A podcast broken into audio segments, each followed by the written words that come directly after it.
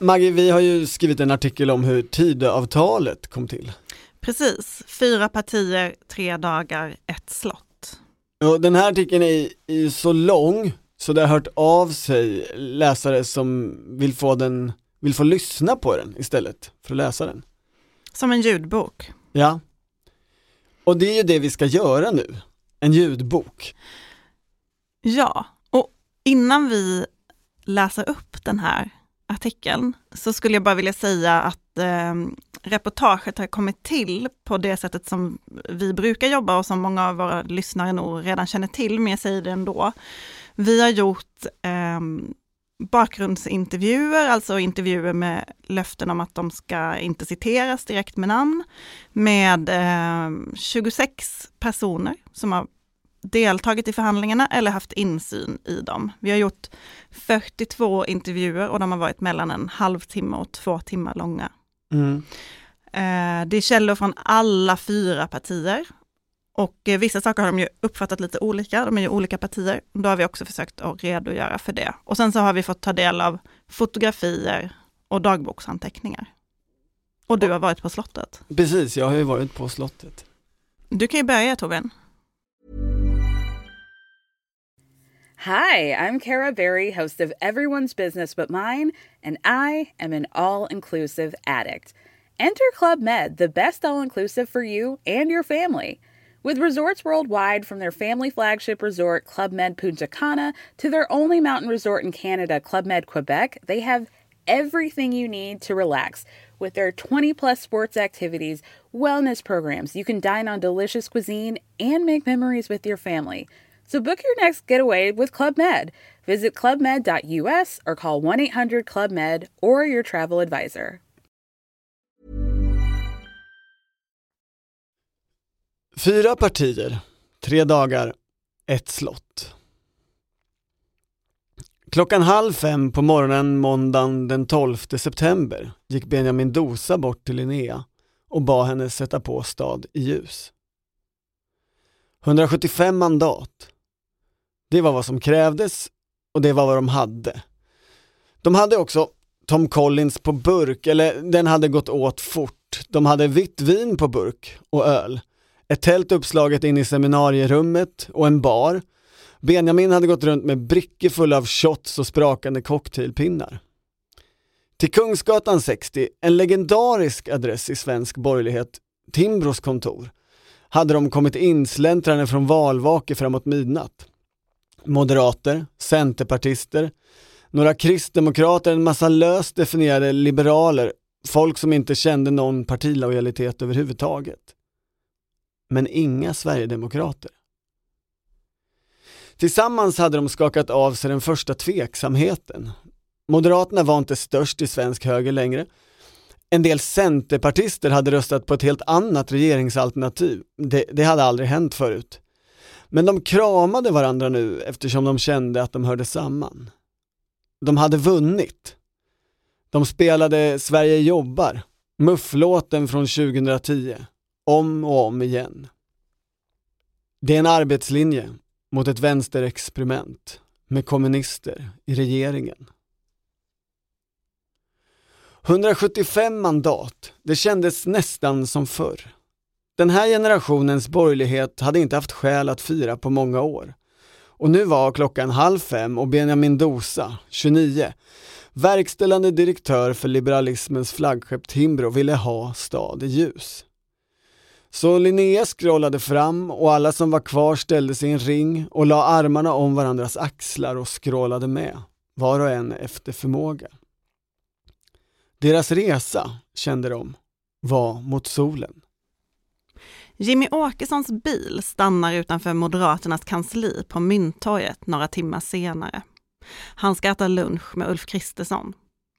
De kommer inte fram till något viktigt på det här mötet, men det är ett bra fototillfälle. Ulf Kristerssons fiasko från 2018 får inte upprepas. Då blev han sittande med en splittrad allians, övergiven av två borgerliga partier. Den här gången har han förberett sig noggrannare. I största hemlighet har arbetet redan pågått i flera månader. Ytterst få vet om att Moderaterna bjudit över Sverigedemokraterna till sitt kansli redan i februari. Då började Tobias Billström och Henrik Winge, de två gruppledarna, att prata. Billström, 48, som utifrån sett gjort sig känd som rubrikskapande migrationsminister och aggressiv twittrare, men som internt mer betraktades som en formalistiskt lagd ordningsman, sa då vi vill sätta saker på pränt. Det hade Vinge inte något emot.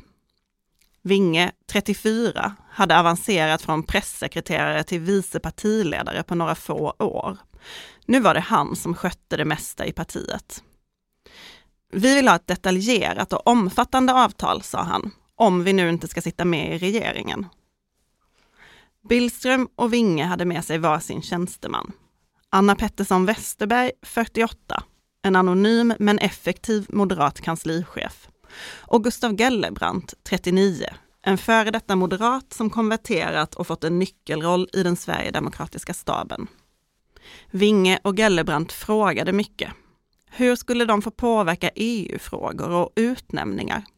I vilken utsträckning skulle de kunna vara med och kommunicera politiska förslag? Hur kunde de säkerställa inflytande över budgeten? De hade övertydliga uppfattningar på detaljnivå, tyckte Moderaterna. En gång i veckan sågs de, hela våren. Utåt gavs en bild av att Moderaterna och Kristdemokraterna utgjorde kärnan i Ulf Kristerssons koalition. Men på de här mötena deltog varken kristdemokrater eller liberaler. De hölls istället informerade av Tobias Billström. Samtalen kom också att handla om det Sverigedemokratiska utanförskapet. Tio år i riksdagen i total isolering, stigmatiseringen. Det var så respektklausulen kom till. Den som kom att ta sig hela vägen till slutversionen av Tidöavtalet. Samarbetspartierna bidrar till ett gott samarbetsklimat genom att uppträda med värdighet och tala respektfullt om varandras centrala företrädare. Vid en första läsning kan man tro att den meningen är till för att reglera vissa sverigedemokrater. Det är helt fel. Sverigedemokraterna var angelägna om den formuleringen. De var rädda att bli illa behandlade. Sent på våren enades de om ett utkast till ett övergripande dokument om formerna för samarbetet. En kappa, som Moderaterna sa.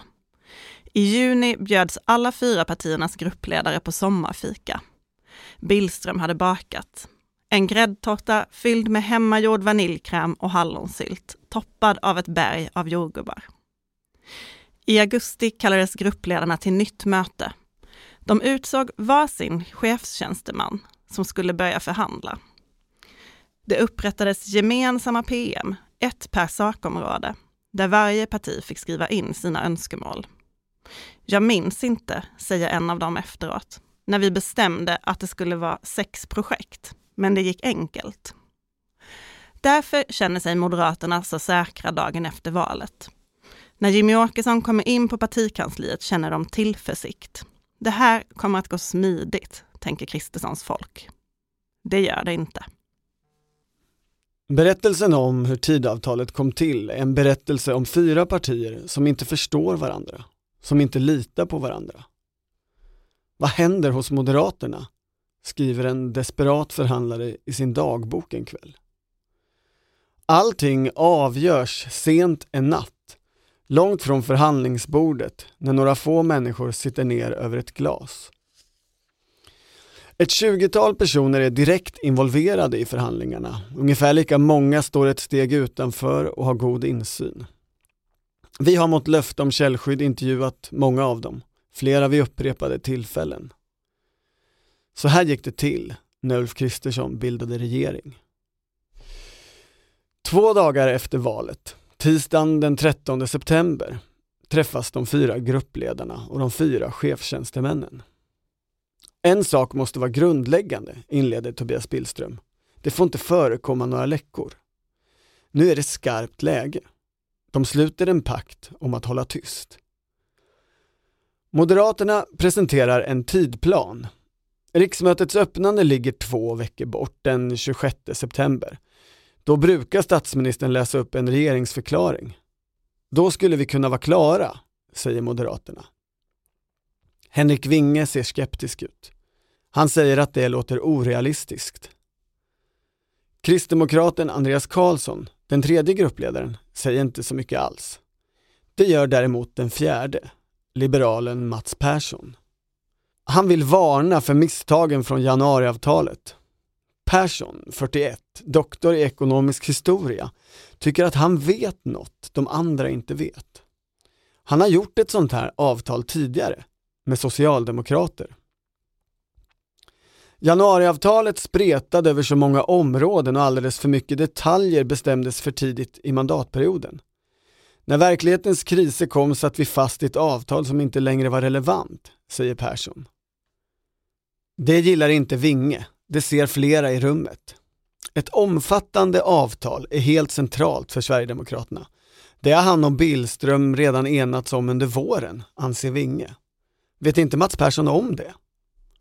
Formen är inte det enda de tycker olika om. När de börjar prata om regeringens sammansättning säger Vinge, vi är inte redo att göra affärer. De andra förstår inte riktigt vad han menar. Vi måste börja med sakpolitiken, sen kan vi prata om regeringens sammansättning, säger Vinge. Det gillar inte Persson. Liberalernas gruppledare sitter i det här rummet utifrån premissen att hans parti ska ingå i en regering och att Vinges parti inte ska göra det. Ska vi vara ett stödparti, tänker Persson, måste det här bli en helt annan förhandling. Det säger han också. När mötet är över har Tobias Billström få goda nyheter att bära tillbaka till moderatkansliet. Och snart sjunker stämningen ytterligare. På kvällen, framåt midnatt, kallar Ulf Kristerssons parti till nytt möte. Tidigt nästa morgon. Men vad Moderaterna inte vet är att Henrik Winge stänger av sin jobbtelefon på kvällar och helger. Sverigedemokraterna är ett parti där flera ledande företrädare har varit utarbetade eller utbrända. Winge ser inte kallelsen i meddelandetråden där gruppledarna kommunicerar med varandra. Eller vill inte se den. Morgonen efter sitter tre gruppledare och väntar. Henrik Winge dyker inte upp. Och innan de andra får tag på honom och accepterar hans förklaring att det rör sig om ett missförstånd och inte en maktdemonstration, så har en del av dem redan hunnit bli förbannade. Vill inte Sverigedemokraterna det här? Tre dagar efter valet, sent på kvällen onsdagen den 14 september, presenteras den slutgiltiga rösträkningen. De fyra partierna har tillsammans 176 mandat i den nya riksdagen mot oppositionens 173. Det är den enda goda nyheten i regeringsförhandlingarna så här långt. Moderaterna är ändå inte särskilt oroliga. De tänker att Sverigedemokraterna är oerfarna och behöver lite tid. Så har det varit när de har budgetförhandlat de senaste åren. Snart kommer allt lossna. De har trots allt bara hållit på ett par dagar. Ulf Kristersson kommer att få bli statsminister. Sån är stämningen. Fyra dagar efter valet, torsdagen den 16 september, ses chefstjänstemännen ensamma. Kanske kan man komma framåt i den konstellationen. Moderaternas Anna Pettersson Westerberg leder mötet där Sverigedemokraten Gustav Gellebrant, Kristdemokraten Tobias Karlström och liberalen Martin Andreasson också närvarar. De börjar förhandla de sex sakpolitiska projekten. På kvällen tar de upp kappan, texten från vårens överläggningar. Men det blir bråk om vad de egentligen har kommit fram till. I kappan står det att Sverigedemokraterna som stödparti ska få lämna synpunkter på statsbudgeten. Men Moderaterna, anser Gellebrant, accepterade redan i våras en helt annan skrivning som gav fullt och lika inflytande för alla partier i hela budgetprocessen. Men nu dyker alltså fel formulering upp igen. Så här kan vi inte hålla på, säger Gellebrant. Klockan är några minuter i åtta på kvällen. Han reser sig upp och går. När Jimmy Åkesson får höra talas om det här ställer han in alla planerade möten på alla nivåer. Regeringsförhandlingarna avbryts. I fyra dagar står allting helt stilla. Det enda som sker är enskilda telefonsamtal där motparter försöker lirka med Sverigedemokrater. Särskilt kristdemokraten Andreas Karlsson ägnar helgen åt detta. Karlsson, 35, en påläggskalv i Bush kristdemokrati, tar rollen som medlare. Vinge verkar lita på honom och någon måste få Billström att inse allvaret. Moderaterna gör till slut ett försök att locka tillbaka Vinge. Ni kan få fullt och lika inflytande över budgeten, säger de, men då måste Liberalerna få sitta i regering. Det fnyser Vinge åt. Sverigedemokraternas premiss är att man ska förhandla om ett sakpolitiskt pris, en kompensation för att man inte ska få sitta i regering. Liberalernas status är en helt annan sak, en senare fråga anser de. Ska Liberalerna in i regeringen krävs garantier om ännu mer SD-politik. I de andras öron låter det som om Vinge vill ha betalt två gånger. Hur nu det ska gå till. Åtta dagar efter valdagen, måndagen den 19 september, inleder talmannen den formella processen för att få fram en ny statsminister. Partiledare efter partiledare träffar Andreas Norlén i riksdagen. Förhandlingarna går bra, säger Ulf Kristersson efteråt i pressrummet när han möter journalister. Fast då vägrar alltså en av parterna att ens sätta sig vid förhandlingsbordet. Inte förrän sent på kvällen den måndagen lyckas man lugna Sverigedemokraterna så pass att de kommer tillbaka till bordet. Tjänstemännen ska fortsätta med de sex projekten, bestämmer man.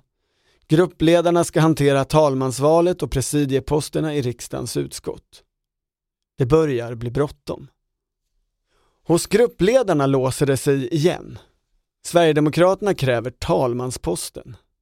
Tisdagen, onsdagen, torsdagen och fredagen, hela veckan är det bråk om det här. Moderaterna förstår inte, ja, de har ju själva värnat principen om att det största partiet i riksdagens största koalition bör få tillsätta talman. Men det är inte möjligt i det här läget. Statsministerpartiet måste ju få den här posten. Det måste Henrik Winge förstå. Många, också erfarna riksdagsreportrar, tänker att frågan om talman är en enkel uppgift för Ulf Kristersson. Andreas Norlén finns där. Han är erkänd, rent av folkkär. Ingen vill väl rösta bort honom. Men det är just vad Sverigedemokraterna vill. De gör klart att det inte är frågan om Björn Söder, de har en annan kandidat. Vi riskerar ändå att förlora talmansposten om vi gör som ni vill, säger Billström. Vinge förstår nog att sammanhållningen mellan de här fyra partierna är så svag att högern riskerar att förlora en sluten votering om man går fram med en sverigedemokrat som talman. Men det spelar ingen roll. Vi är största parti, säger Vinge. Möte efter möte genomförs. Ingen ger sig. Moderaterna blir för första gången lite nervösa. Vi hamnade i ett läge där vi trodde att hela talmansfrågan skulle krascha, säger en av dem efteråt. De undrar, liksom flera liberaler, om Sverigedemokraterna verkligen menar allvar. Är inte det här ett uppenbart överbud? Vinge tar väl i för att sen kunna backa tillbaka och ändå vara nöjd? Så brukar de ju själva förhandla. Men Sverigedemokraterna agerar inte riktigt så. De säger vad de vill ha och så är det bra med det. Det är en fråga om disparata partikulturer. Men ännu mer är det en maktstrid.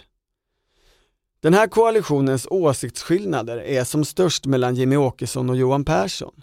Men den riktiga kampen står hela tiden mellan Jimmy Åkesson och Ulf Kristersson. Mellan något nytt och något gammalt. Mellan det som var högerns största parti och det som nu är det. Sverigedemokraterna tycker inte att de moderata förhandlarna har visat dem tillräcklig respekt. Små saker, som att det dyker upp dokument där Sverigedemokraternas logga inte står först, trots att de har bestämt att storleksordning ska gälla. Moderaterna behöver ompröva sin självbild. De är vana vid att vara storebror, det fungerade säkert i alliansen. Det fungerar inte när ett parti är större än vad de är, suckar en sverigedemokrat. Billström erbjuder Vinge en generös tilldelning av ordförandeposter i riksdagens utskott. Vinge är inte så intresserad. Det förvånar de andra Sverigedemokraterna verkar inte alls värdera den valutan som de själva gör. Till saken här hör att det går rykten i riksdagen om att Moderaterna sidoförhandlar talmansposten med Socialdemokrater. De uppgifterna når också Jimmy Åkessons stab. Elva dagar efter valet, torsdagen den 22 september, på sittande möte i gruppledarkretsen, publicerar Dagens Nyheter en intervju med Magdalena Andersson. Hon säger att hennes parti accepterar ett omval av Andreas Norlén. Det finns alltså en majoritet i riksdagen för en moderat talman. Henrik Winge förlorar. De andra ser hur han ger upp. I kvartetten tolkas Magdalena Anderssons besked som att det stora maktpartiet på andra sidan blockgränsen försöker splittra Ulf Kristerssons underlag. Den insikten gör dem för en stund oväntat enade. Men kvar dröjer tvivel. Hos Moderaterna, som blir stressade över att Sverigedemokraterna ska bråka så intensivt om allting. Hos Sverigedemokrater som uppfattar det som att de andra partierna tycker att de ska vara nöjda och tacksamma över att alls få vara inne i värmen. Och tiden går. 17 dagar efter valet, onsdagen den 28 september, ger den omvalde talmannen Norlén en deadline. Ulf Kristersson får två veckor till att sondera. Hans regeringsunderlag fortsätter bråka om läggspelet i riksdagen. Nu är det antalet platser i utskotten som ska fördelas. Totalt tar det nio dagar för dem att reda ut att Andreas Norlén ska vara talman, att Sverigedemokraterna ska få hälften av presidieposterna och hur många ledamöter alla partier ska ha i utskotten. Så fort Moderaterna försöker ta upp de större sakerna, vilka som ska sitta i regering och vad som krävs för att regeringen ska få stöd från Sverigedemokraterna, hör de bara Vinge säga Vi är inte redo att göra affärer. På internmötena med Jimmy Åkesson och ett par utvalda tjänstemän säger han de förstår fortfarande inte vilka de har att göra med. Sverigedemokraterna är ett speciellt parti. En sida av den saken kom fram på valdagen. Sent på eftermiddagen satt Tobias Andersson och förfestade nere vid kajen där hans vänner lagt till med båt. Sedan gick han in till konferenskomplexet i Nacka där valvakan hölls. Där drack han inget. När vallokalsundersökningen kom gav han intervju på intervju. Näst största parti. De var näst största parti nu. Andersson, 26, hade lett det nya ungdomsförbundet Ungsvenskarna i sju år och där gjort till sin högsta prioritet att fostra framtida Sverigedemokrater. Han hade slussat dussintals lovande människor till uppdrag i riksdagen, till fullmäktigeförsamlingar i regioner, till nämnder och kommunstyrelser. Han var den här framgångsrika rörelsens främste rekryterare. Vid elva på kvällen tyckte de andra att han låg efter Kongatåget svajade runt på partivakan. Du behöver dricka i kapp, sa de. Han tog hissen upp till sitt rum där han hade en låda vin. Josefin Ottosson och Emily Ek, som stod bra placerad på regionlistan i Sörmland, följde med. Josefin? Nej, hon var ingen partist, mest känd som Onlyfans-profil egentligen och influencer. Vad hon gjorde på valvakan? Hon kände Pau, bloggaren som var med i Paradise Hotel och som Tobias dejtat ett tag. Han hade bjudit in dem. De drack vin på hotellrummet. De hade ont om glas. Tobias slängde sig ner i sängen och då ställde sig Josefin gränsle över honom i sin slitsade klänning och tog lådan med vin och bad honom gapa och lät vinet stråla rakt ner i hans mun. De filmade förstås. Josefin la ut det Dagen efter blev det liv, förstås. Var det något som Tobias Andersson begrep så var det just detta. Provokationen. Vad är en politiker som inte syns och hörs? Hans egen uppkäftiga, eller smaklösa, tweet om ett återvandringståg till Kabul hade gett samma effekt. Partiet hade haft det svårt i valrörelsen fram till den. Tweeten hade fått fart på allt. Så såg Tobias det och det gjorde uppenbarligen tillräckligt många i partiledningen också. Han blev belönad. När regeringsförhandlingarna kommit så långt som till presidieposterna utsågs han till ordförande i riksdagens näringsutskott. Då häpnade ledarskribenter. Ska en omogen provokatör leda ett utskott i riksdagen? De såg inte den andra sidan av saken. Tobias Andersson var en ambitiös politiker som tog fram och drev sakförslag. Andra ledamöter i riksdagen brukade säga att han oftast var bland de mest pålästa. Radikal, men kunnig. Tillsammans med sin politiska sekreterare Thomas Lybeck hade han suttit hela våren och förberett partiet inför möten med de borgerliga förhandlarna. Lybeck, vars mamma hade jobbat som statssekreterare hos Anders Borg, hade en bakgrund i Moderata ungdomsförbundet. Det hade många som Tobias rekryterat. Tillsammans skrev de 35 rättspolitiska dokument. Ett om tiggeriförbud, ett om slopad straffreduktion vid flerfaldig brottslighet, en om civilkuragelagen, visitationszoner, undantagstillstånd som komplement till visitationszoner, återinförande av beredskapspolis. Partiet gjorde likadant på andra områden. Sverigedemokraterna visste vad de ville ha. Henrik Winge och Gustav Gellebrant kom till förhandlingarna med en klar bild av hur det skulle landa. De behövde få hela migrations och rättspolitiken. A-kassan fick inte sänkas. Bränslepriserna skulle ner. Liberalerna kunde få skolan. Kristdemokraterna sjukvården. Biståndet behövde kapas för att få fram finansiering till alla reformer. Moderaternas vinst skulle vara statsministerposten och kanske ett jobbskatteavdrag. Så såg skissen över byteshandeln ut. Ulf Kristersson skulle inte kunna lösa detta med mindre än att han lät sakpolitiken landa på det här sättet. Det var det Henrik Winge menade med att han inte var redo att göra affärer. Om de andra inte rörde sig närmare hans byteshandel tänkte han vänta ut dem. Han hade inte bråttom. Och hans parti var, i sådana här situationer, iskallt och disciplinerat. En väloljad maktmaskin. Henrik Winge behövde aldrig oroa sig för uppslitande förankringsprocesser i partistyrelsen. Han behövde bara smsa Jimmy Åkesson. Nio dagar efter valet, tisdagen den 20 september, när budgetbråket är löst och gruppledarna har börjat gräla om talmannen, sätter sig tjänstemannagruppen, Anna Pettersson Westerberg, Gustav Gellebrant, Tobias Karlström och Martin Andreasson separat igen. Deras uppgift är att få de sex sakpolitiska projekten att röra sig framåt. De tar fram bruttolistorna från före valet, inventerar, diskuterar formuleringar och förslag. Det går långsamt. Mycket långsamt. I kriminalpolitiken ligger de fyra partierna ganska nära varandra. Eller låg. De skrev en gemensam debattartikel för ett år sedan. Problemet är bara att Liberalernas landsmöte sedan dess har hunnit säga nej till visitationszoner och anonyma vittnen. Så där fastnar man.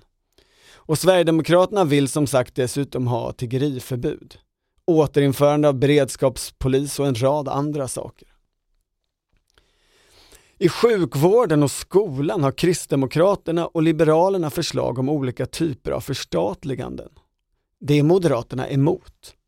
Liberalerna driver dessutom någon slags vinstbegränsning i skolan. Det säger Moderaterna bestämt nej till. Energipolitiken är väl det enda av de sex projekten där det faktiskt är enkelt att nå samsyn. Den ekonomiska politiken är ett enda haveri. Det finns ytterligare en grupp, en budgetgrupp bestående av de fyra ekonomisk-politiska talespersonerna med tjänstemän. De har bokat in möten för att börja förhandla statsbudgeten, men de rullar mest tummarna. Hur ska man kunna göra en budget när de stora utgiftsposterna fastnat hos tjänstemannagruppen? Moderaterna vill sänka a-kassan och ha en stramare sjukförsäkring. Det säger Sverigedemokraterna nej till. Och när Gustav Gellebrand får stöd av Anna Pettersson Westerberg för idén att få fram pengar genom att sänka biståndet vägrar Tobias Karlström och Martin Andreasson. De står för långt ifrån varandra. Sverigedemokraterna blir ansvariga att föra protokoll över migrationsprojektet. Det blir snart det mest omfattande dokumentet. Hela den sverigedemokratiska migrationspolitiken är med. Men på många ställen i texten finns röda markeringar. Förslag och formuleringar de andra partierna protesterar emot. Småpartierna är bråkigast. Kristdemokraterna och Liberalerna vill värna kvotflyktingarna. Där kräver Sverigedemokraterna och Moderaterna ett radikalt stopp. Mål om volymer, hela återvandringen, allt det vänder sig Liberalerna också emot. Och Kristdemokraterna försvarar anhöriginvandringen. Det går inte. Och så är det dessutom punkten om asocialitet. Där är Sverigedemokraterna ensamma, men påstridiga. Att ha en kriminell livsstil eller uppvisa fientlighet mot samhället eller majoritetsbefolkningen måste vara en grund för utvisning. Det är Gustav Gellebrand tydlig med. Jag förstår inte, säger en moderat, varför Sverigedemokraterna hänger upp sig på det här med asocialitet. Jag tror det handlar om deras syn på gästfrihet. Att de som kommer hit ska vara tacksamma. De fyra partierna kan kanske enas om att politiken ska vara stram och ligga på EUs miniminivå. Men de är helt oeniga om vad detta innebär i praktiken. Det finns en grundläggande skillnad i synen på människor från andra länder. Vi har ju inget emot invandring så länge integrationen fungerar, säger en kristdemokrat. Politiken behöver vara stram. Människor kan inte leva som papperslösa i all evighet. Men det betyder ju inte att man ska fira med tårta när någon utvisas. Det är människor det handlar om, säger en liberal. Dagarna går. Trycket ökar. Socialdemokraterna skickar fram sin partisekreterare för att säga att Ulf Kristersson har vilselett väljarna. Ni är ju inte alls så eniga som ni sa i valrörelsen. Journalisterna börjar jämföra med tidigare regeringsbildningar. Löfven 2014 tog 19 dagar. Fälldin 1979 tog 26 dagar. I Östersjön sprängs Nord Stream. I Storbritannien får en högerbudget med stora skattesänkningar hela nationen att hotas av ekonomisk kollaps. Sånt stressar också. Gruppledarna ansluter. Nu förhandlar alla åtta, de fyra gruppledarna och de fyra chefstjänstemännen. Det hjälper inte. 23 dagar efter valet, måndagen den 3 oktober, händer det till slut något. Tobias Billström byts ut. Moderaterna skickar plötsligt Elisabeth Svantesson, den ekonomisk-politiska talespersonen, till mötena istället. Vi måste få in mer budgetperspektiv, motiverar de. Det tror inte de andra partierna på. De tolkar det som att Ulf Kristersson är missnöjd. Moderaternas alla deadlines har spruckit. Att han börjar bli desperat och behöver göra något radikalt. Moderaterna har redan för en vecka sedan försökt väcka tanken om ett internat. Borde vi inte åka iväg och sitta koncentrerat? Då sa Henrik Winge nej. Nu försöker de igen. De andra som har varit med om stora förhandlingar förr vet att det brukar vara förlösande att åka iväg och tillbringa dagar och nätter tillsammans. Henrik Winge förstår inte poängen. Moderaterna sitter och räknar på vilken dag man senast måste kliva in i regeringskansliet för att alls hinna göra en budget. På partiinterna möten talar Winge om att man nog kommer behöva rösta nej till Ulf Kristersson i kammaren minst en gång innan de andra kommer att ge med sig. Sverigedemokraterna väntar på byteshandeln. Varför ägna en hel helg åt att låsa positionerna ytterligare på något tråkigt konferenshotell?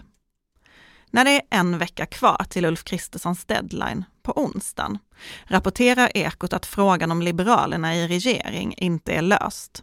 Till Svenska Dagbladet säger en anonym sverigedemokrat att man inte kommer hinna klart i tid. Till Dagens Industri säger en lika anonym liberal att det kommer man visst det. Som vanligt får Andreas Karlsson kliva in och medla. Han övertalar Henrik Winge att följa med.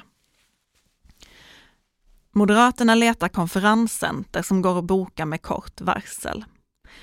Ett kommunalråd föreslår ett slott i Västmanland. Det heter Tidö och har tillhört Axel Oxenstierna. Man svänger av i Västerås, åker över Svenbo och tar vänster efter Lövsta. Då ligger där en liten oljegrusväg, slingrig och gropig, kantad av lövträd, ek och kejsarlind. Stora kronor som sträcker sig mot himlen. Det skiner i guld och i rött den här morgonen. Fantastiskt vackert, tänker Henrik Winge.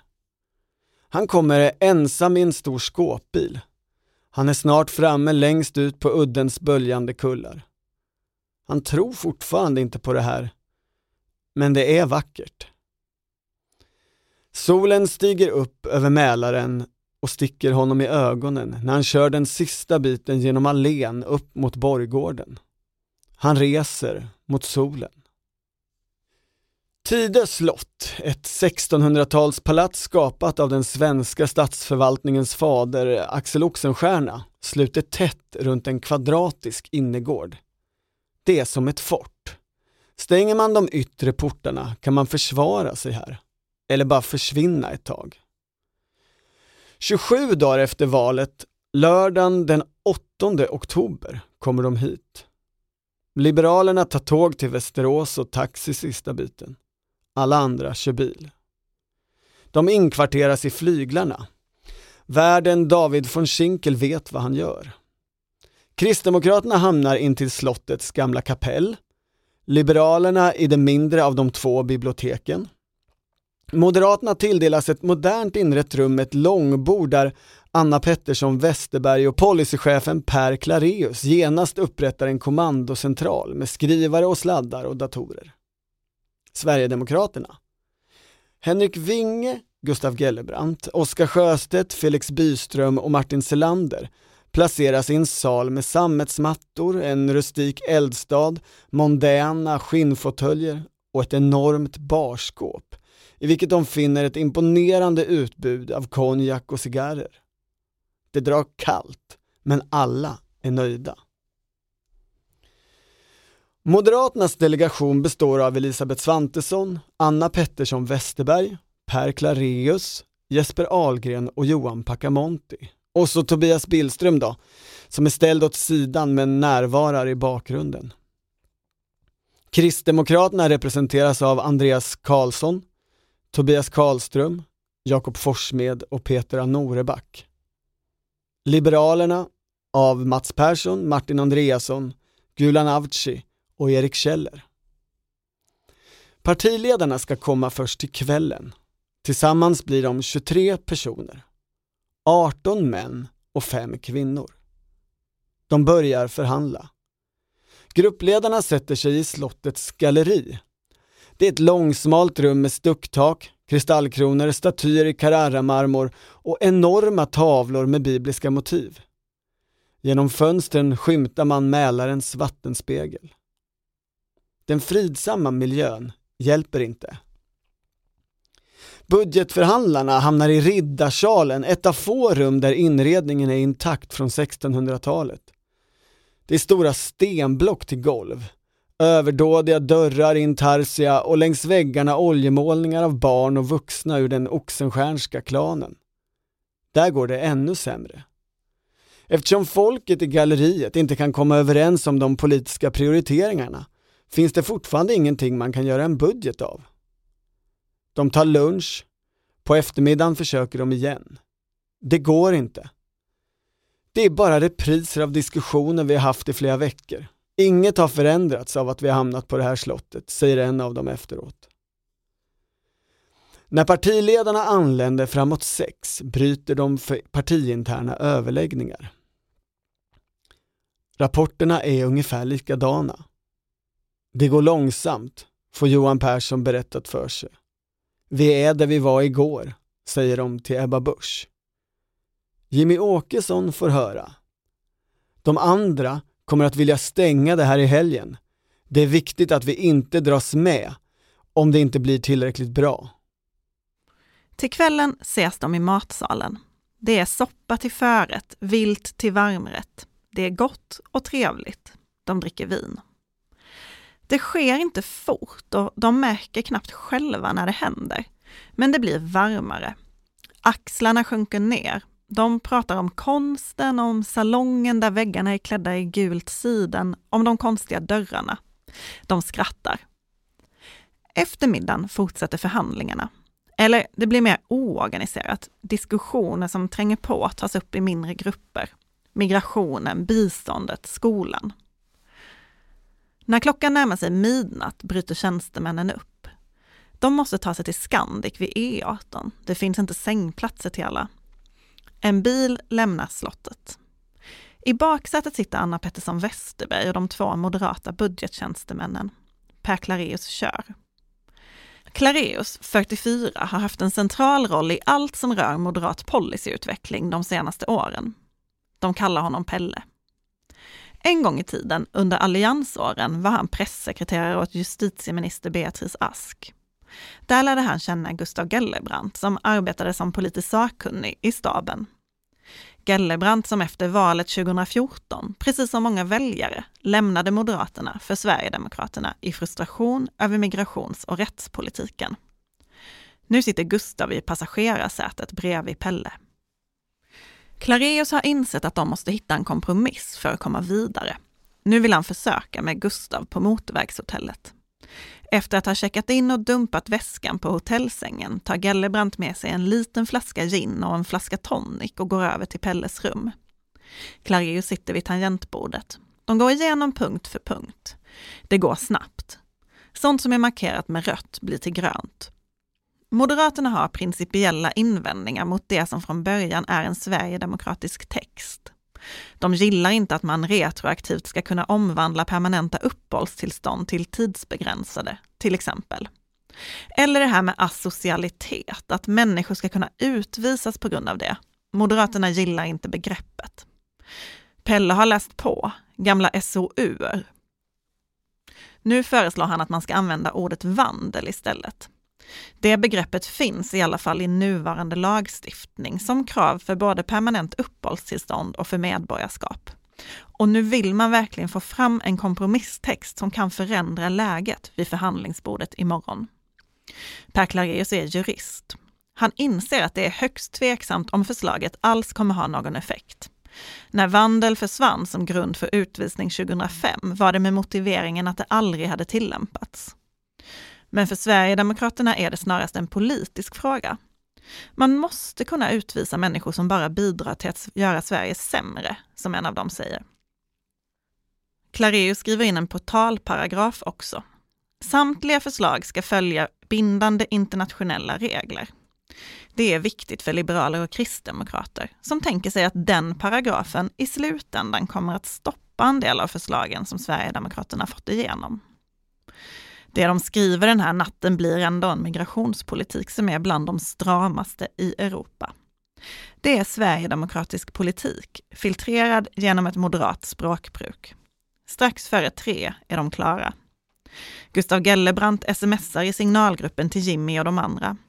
Jag tror att migrationen ser ut att kunna bli löst. Från Tidö slott får han inga svar.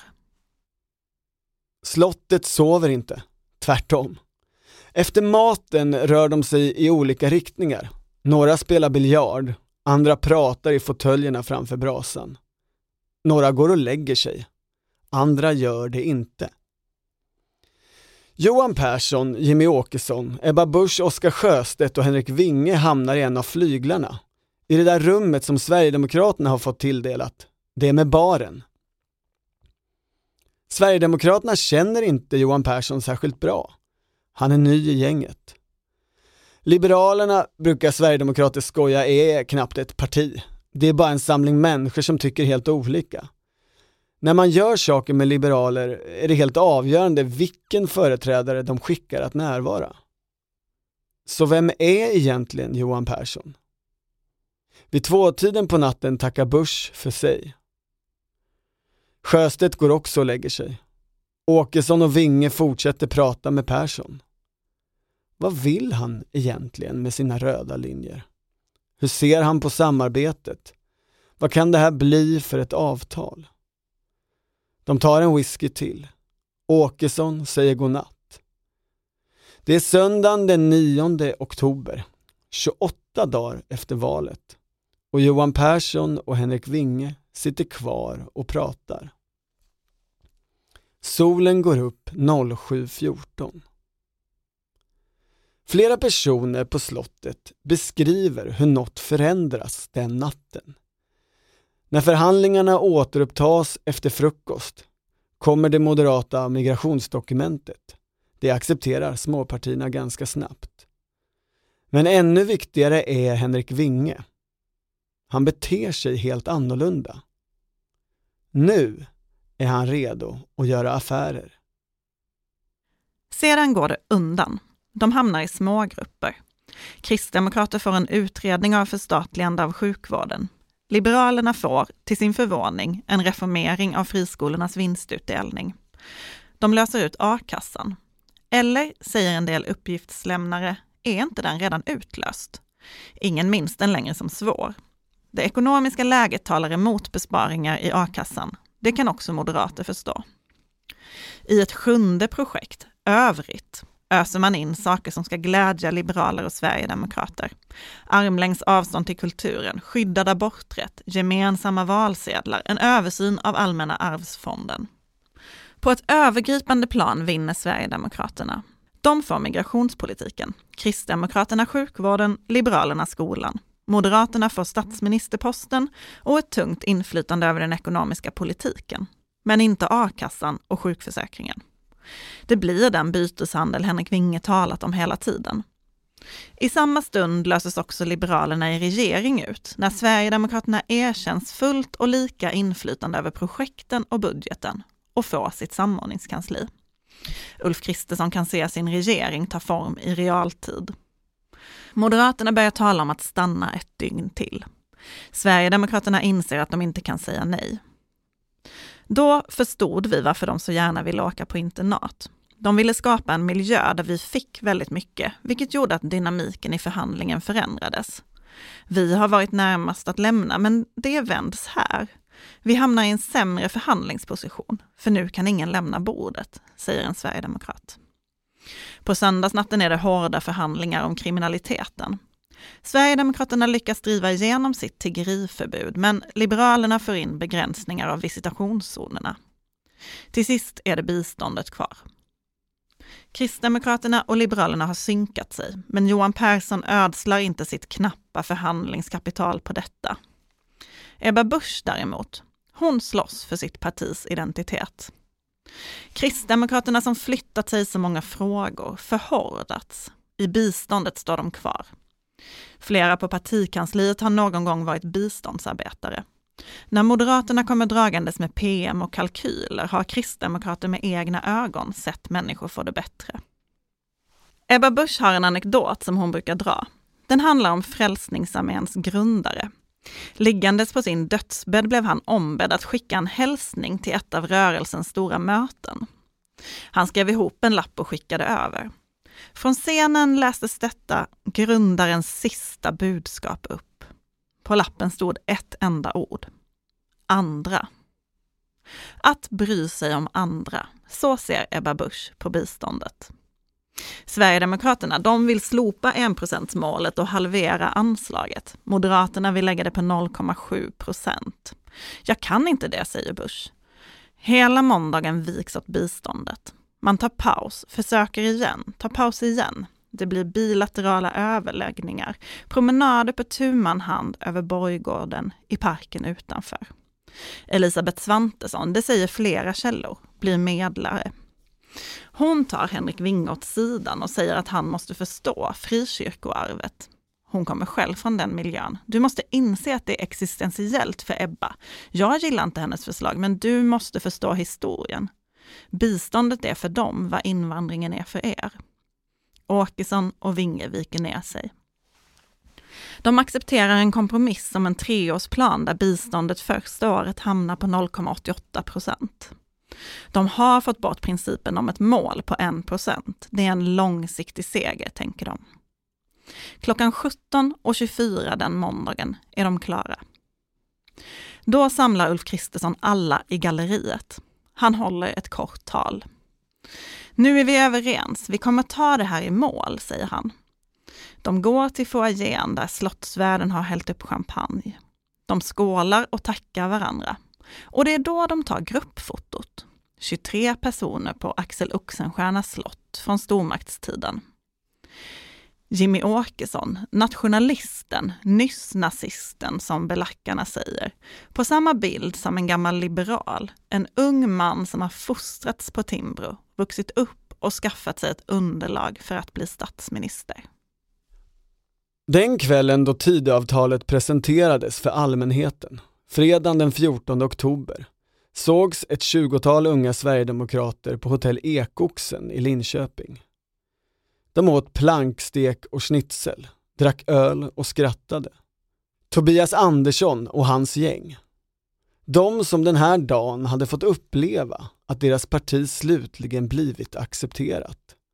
De som nått maktens innersta. Det var en stillsam middag. Rebecka Fallenkvist bröt upp tidigt. Så stillsam att en inbjuden reporter, den enda, kände sig nödgad att fråga varför firar ni inte? Vi är så vana att vinna, svarade en av dem. Tidöavtalet innehåller två brasklappar. Förslagen ska prövas mot EU-rätten och internationella konventioner. Och inga förslag har garanterad finansiering. Allt ska vägas mot ett ekonomiskt utrymme i årliga budgetar. Det ger den moderatledda regeringen ett avgörande inflytande över tolkningen av uppgörelsen. Ulf Kristersson kan förhala beslut, skjuta upp utredningar, begrava saker med hänvisning till inflationsnivåer och konjunkturläge. Det är centralt för att förstå avtalet. De skålar tillsammans på slottet, men maktkampen mellan det gamla partiet och det nya avslutas inte på Tidö. Den fortsätter. Sverigedemokraterna har också planerat för det. När utskottsplatserna fördelades såg stödpartiet till att placera sina ledamöter strategiskt. I tolv av riksdagens utskott har de egen majoritet tillsammans med Socialdemokraterna. De kan utpressa regeringen. Och så har de sitt parti. Det som motståndarna har missförstått och underskattat. Ta nyheten om Rebecka Fallenkvist. Hon twittrade föraktfullt om förintelseoffret Anne Frank och stängdes av från sitt programledarjobb på Riks. Det tolkades allmänt som ett uttryck för ett mognare parti. En sverigedemokratisk eftergift till Ulf Kristersson och någon ny slags Tidöanda. Sverigedemokrater däremot, de skrattar när man prövar den tanken. Avtalet innebär en ny slags höger i svensk politik. Svenskar har under lång tid vant sig vid att en moderat statsminister balanseras av ljusblå eller gröna, rent av lätt röda småpartier. Så blir det inte nu. Tidöavtalet är moderat politik balanserad av ett stort och radikalt nationalistiskt och populistiskt parti. Men om man inte betraktar uppgörelsen som en slutpunkt på en längre process utan som en startpunkt på en ny, blir frågan ännu större än så. Vem förändrar vem i maktkampen om högern? Styr Ulf Kristersson utvecklingen eller gör Jimmy Åkesson det? Och vad händer i nästa generation? Sverigedemokrater skrattar som sagt och säger att behovet av provokationer, av att utmana, tvärtom kommer att öka efter den här uppgörelsen. När nyheten om Rebecka Fallenkvists avstängning kom Dagen efter den där middagen i Linköping satt hon själv på hedersplats i ett presidium. Ungsvenskarna hade konvent, årsmöte och hon hade fått uppdraget att föra protokoll. Vid hennes sida satt mötesordförande Felix Byström, han som hade varit på Tidö och förhandlat. 14 dagar efter att Ulf Kristersson tillträtt som statsminister, måndagen den 31 oktober, skickade styrelsen för Liberala ungdomsförbundet ett mejl till Benjamin Dosa. Vi vill uttrycka vår starka besvikelse, stod det. Det var ett sorgset mejl. På ytan rörde det Denise Westerberg att hon som var en av Rebecka Fallenkvists kollegor på Riks hade antagits till Digitala akademin, Timbros utbildning för borgerliga unga förmågor. På djupet var det en fråga om identitet. Timbro har aldrig släppt in Sverigedemokrater tidigare. Timbro har varit en marknadsliberal fristad, en plats av gemensam historia, skrev styrelsen. Det var fåfängt, det förstod de nog själva. Ett mycket litet förbund kan inte hindra en utveckling som mycket stora aktörer önskar. De vädjade ändå. Vi uppmanar Timbro att fundera. Har ni verkligen råd att tappa medlemmar från det liberala förbundet? För det är dit ni är på väg. Det hade gått sju veckor sedan de firade valsegern tillsammans. Sedan de stod i en ring med armarna om varandras axlar och sjöng. Och så när allt förändras, när tiden inte längre finns, då ser jag oss tillsammans och då är resan slut, det enda som vi minns. Hi, I'm Kara Berry, host of Everyone's Business But Mine, and I am an all inclusive addict. Enter Club Med, the best all inclusive for you and your family. With resorts worldwide, from their family flagship resort, Club Med Punta Cana, to their only mountain resort in Canada, Club Med Quebec, they have everything you need to relax. With their 20 plus sports activities, wellness programs, you can dine on delicious cuisine and make memories with your family. So book your next getaway with Club Med. Visit clubmed.us or call 1 800 Club Med or your travel advisor. Det här är en specialpodd från Svenska Dagbladet med Maggie Strömberg och Torbjörn Nilsson. Redaktör Erik Hedtjärn, ansvarig utgivare Anna Kareborg.